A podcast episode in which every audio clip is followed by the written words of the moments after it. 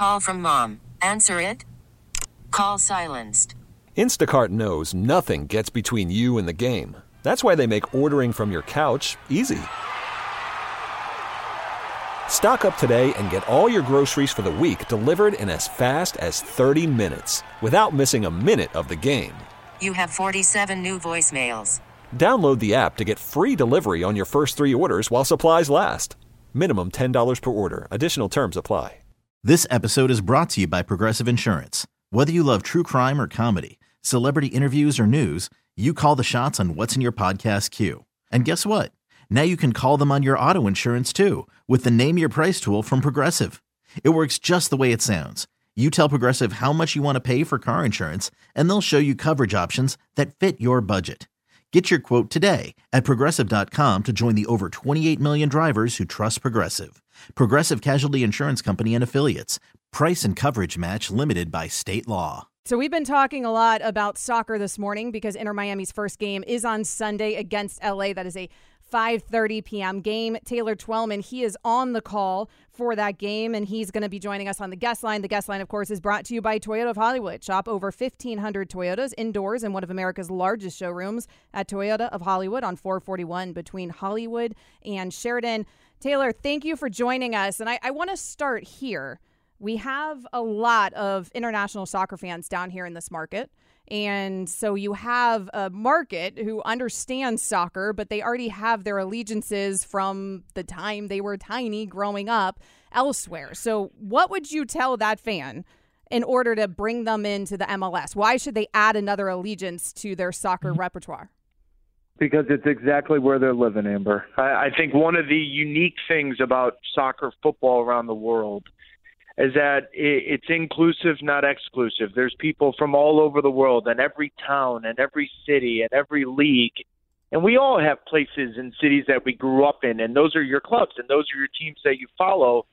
But then naturally you follow where you live. You follow the local team. And that's what I would say. You don't lose your allegiances with your South American, your Central American, or your European teams. But you add to that and you grow because it's about the sport. It's about what you love. And I also think the Moss family and David Beckham and that ownership group is going to put together a product that you're actually going to want to go do it. You're actually going to want to go to the games and you want to follow it because they're going to try to leave a mark that very few teams have done in this league, even though we're in our 25th season. I think you're going to want to support Inter Miami instead of not being part of the party because once it gets going, it's going to be hard to jump on that train. Now, Taylor, you mentioned that you want to adopt this even though you might have a team somewhere else. Now, I remember the days of going when I was a kid to the Fort Lauderdale Fusions and watching Carlos Valderrama. What do you think is going to happen this time around that's actually going to be a successful franchise and not like the Fort Lauderdale Fusion? Well, one, the ownership group. Okay. First and foremost, you look at the Moss family, Marcelo, David Beckham, their aspirations of wanting to do this. You know, Jorge Mas has come out and said that the stadium in Fort Lauderdale right now, where the old Lockhart Stadium was, should be their home for 2.5 years. And then Miami Freedom Park is going to be built. And ultimately, there's going to be a footprint there that's going to be there for years to come. It's different. But it's also, in fairness, Brian, it's a different league. I mean, let's be honest. Yeah. This league now compared to the league when the Miami Fusion were in there and they were playing in Fort Lauderdale, it's a completely different animal. I came back from Europe into Major League Soccer the year Miami and Tampa were contracted. So this league's grown exponentially. It's grown at a rate that very few of us thought would come this quickly. And I think a sign of that is the fact that Miami gets their second go-round, and I think this one's going to be a home run. Yeah, you mentioned it's the 25th anniversary for the MLS. The Fusion, that was a team in the 90s, so it didn't pan out. Very different state of affairs for the MLS in 2020. Where did you think that the MLS would be 25 years later? Well, Amber, that's a good question because, like I said, I came in 2002, and I initially was going to end up playing for Tampa, and they contracted, so my rights were then traded to and drafted to New England. So you're talking about a different animal. There was a couple times in here where many people probably would have said, I don't know if that 25th year is going to come. Now we're talking about, well, what's MLS's 50th year anniversary? And that just tells you about where it is. I'm in Los Angeles, as I'll be calling the game against Inter-Miami, and I went to the CONCACAF Champions League game last night. I played in that tournament. Guys, we played in front of 3,000 fans, whether it was at Cal State Fullerton, whether it was in Bermuda, Costa Rica. Now you're looking at 16,000 fans. The thing sold out on Thursday night. The Lakers are playing against the Golden State Warriors next to the stadium, and yet there's more. It's a different vibe. There's a culture. It's young. The demographic is young compared to Major League Baseball and other sports in this country. And I think now that we've always talked about soccer as being the sport of the future, I just think that future may have come a little sooner than many of us thought. Now, speaking of the Inter-Miami squad, what kind of style can fans expect from this team under Diego Alonso? Possession style, a team that's very pragmatic, but a team that's going to be very difficult to play against. Now, listen, there's the glitz and glamour of Miami, guys. You guys know it. You guys are down there. I understand it. I think they've gone at it in a very pragmatic manner, and I think it's smarter in the long run, even though I think a lot of locals are saying, well, where's the David Silvas and the Cavanis and the Griezmanns and all of that? I think those names may come down the road, but right now you need to build the foundation for this team. They've done it. Diego Alonso's been very successful in this continent, in Mexico, and winning CONCACAF Champions League. You go out and get Pizarro, who's easily the best player, most expensive player in Liga MX. That's a huge sign for the league and for Miami. And yet, I'm going to give you something to look for the future. The team we see Sunday on ESPN at 5 o'clock Eastern is not going to be the team you're going to see August 1st because they have that one spot open. And from everything I'm hearing, they're going to sign another big-time player, and that ultimately is going to push them over the edge, I think. I think they have to make the playoffs. I think real pressure's there. I think they should expect to make the playoffs. You're owned by David Beckham. Jorge Moss is in that family. They're brash. They're bold. And the way they're spending money right now, I think playoffs or bust is the way this first season should go. Now, I'm no MLS expert. I'm far from it. I'm going to have to learn these things as I go throughout this season. But I think about half the teams make the playoffs in the MLS, right? But it's fair? So you think it's fair and reasonable for an expansion team first year to expect to make the playoffs? Oh, absolutely. I think right now you look at what, 7 teams in the West, 7 teams in the East, so just a little over half the teams make the playoffs. Yes, absolutely. You have to. I mean, now, the style and how they do it, ultimately, Amber, they're going to be compared to Atlanta United in the way they came in. I'm not so sure they're going to have the same kind of success, but it wouldn't surprise me if they do. But they need to be in the playoffs. So the way the team they've built, the way they've gone about it, the way they've spent money, make no mistake about it, I think expectation is there. And there's also, and even though you're new to this, there's a tournament, U.S. Open Cup. It's been around for over 100 years. When you win that tournament, you get into CONCACAF Champions League, and that is another situation and avenue that I think Inter-Miami is going to look at. They're going to try to have real success there because that gets them into the Continental Championship very quickly, where otherwise you have to win the conference, you have to win MLS Cup. There's another way to get into that, and they're going to take that competition very seriously. Now, you had mentioned that this team potentially can add somebody in August, and it could be a big name. Now, are we talking about big names like you just mentioned, the Cavanis of the world? Are we talking something like that, somebody from overseas? Or are we talking about a younger player from a South American league? Well, it can be before August 1st. So they have a little time here to get someone on loan. I know they're trying to do that. That would be a big name. And to be honest with you, Brian, it could be a Cavani. It could be. Now, I would spend 20 minutes on your radio show right now and telling you I'm not totally sure that's the right signing. Okay. But he would score a boatload of goals, but you're also going to have to pay him a boatload amount of money. And I just think the way the Moss family and the way they're going to operate, when that Freedom Park opens up, then you're going to see a marquee name because ultimately that's going to be after the 22 World Cup. And now players are a little bit older, and you can have a little bit different kind of a discussion. But they're going to sign a big player, whether you recognize it or not. In the world of soccer, football around the world, it's going to be a big name. Yeah, I mean, David Beckham did reference that on Jimmy Fallon, saying, just like Sir Alex Ferguson told him, it doesn't matter about the biggest name. It's about somebody that fits your style, fits your club and your team. Right. And the one thing, Brian, everyone looks at Atlanta United and says they predicted it from the beginning. No, they didn't. And they got out a Joseph Martinez, a Miguel Almiron that they sold for $30 million to go to Newcastle. But when they first signed them, they're like, oh, good, young South Americans. Follow where I'm going.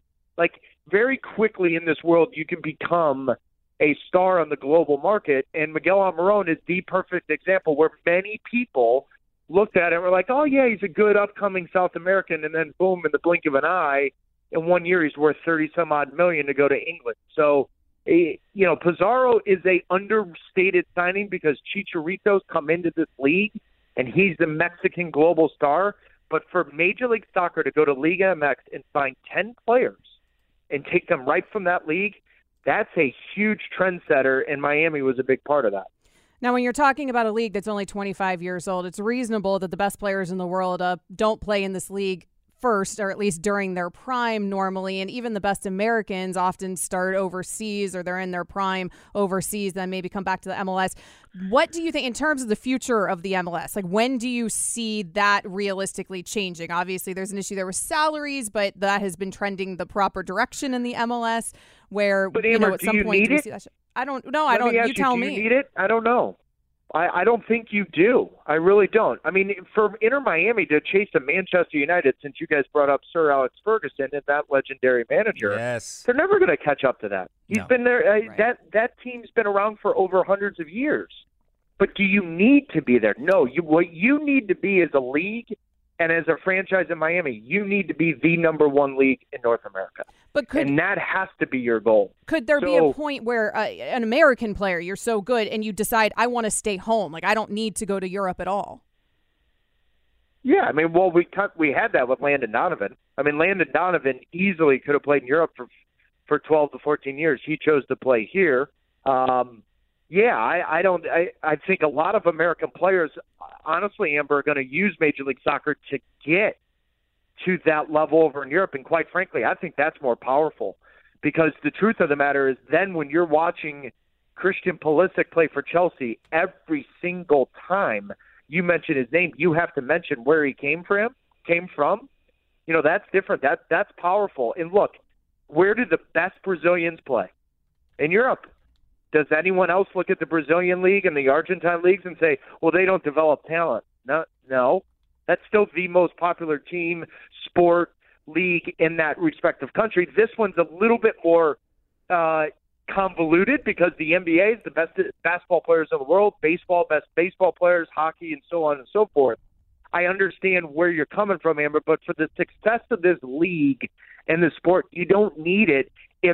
Imagine if you're going to Inter-Miami games and that young kid from Fort Lauderdale or downtown Miami ends up going to Barcelona, Real Madrid, or anywhere in Europe, you're all of a sudden going to take, and you guys asked me that question to start this interview, why would you follow that local team? That's why.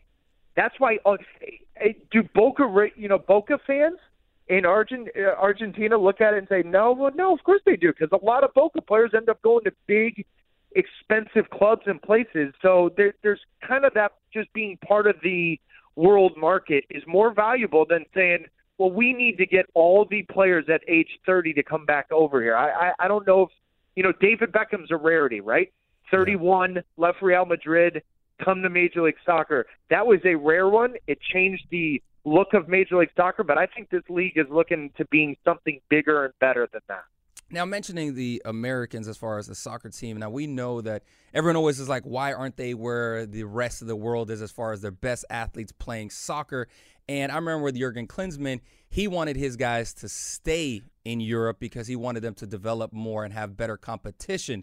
Now, to grow this MLS league more, would you rather see American soccer players stay, help grow it, or be like and go to Chelsea, Pulisic, and play over there, get their games up more so the American game can grow better at a higher rate?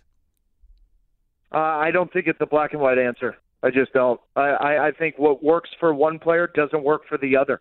And I think you look at a Christian Pulisic, he was mentally strong enough. His family had the capability to move with him at age 15 and a half, 16 to Dortmund. It's different. You look at Giovanni Reyna, who came up through the New York City Academy now is playing for Dortmund, and he's over there as well. So it's not black and white, because there is going to be an American superstar that comes through Major League Soccer and uses Major League Soccer and stays there, and it is what it is. I just don't think it's a black and white answer. It's different strokes for different folks, for lack of a better phrase. And you don't need that. You don't need that. You need Americans developing. That's what you do need, Brian. And I think that's the most important question is, how many good, strong American players can you develop to compete against the rest of the world? That is exponentially more important than where they're coming and where they're playing. Yeah, we're almost out of time, but I did want to ask you then, finally here, the Development Academy program, has that been helping? We know what the issues are with the national team. Yeah, it's huge, and especially in Miami, because that is just a wealth of young international soccer players. Who knows how many of those could end up representing the United States of America? But yes, a development academy is how you put your footprint into those local communities. And ultimately, goes back to your first question, you get local fans and a local buzz to buy into your product. Thanks for joining us, Taylor.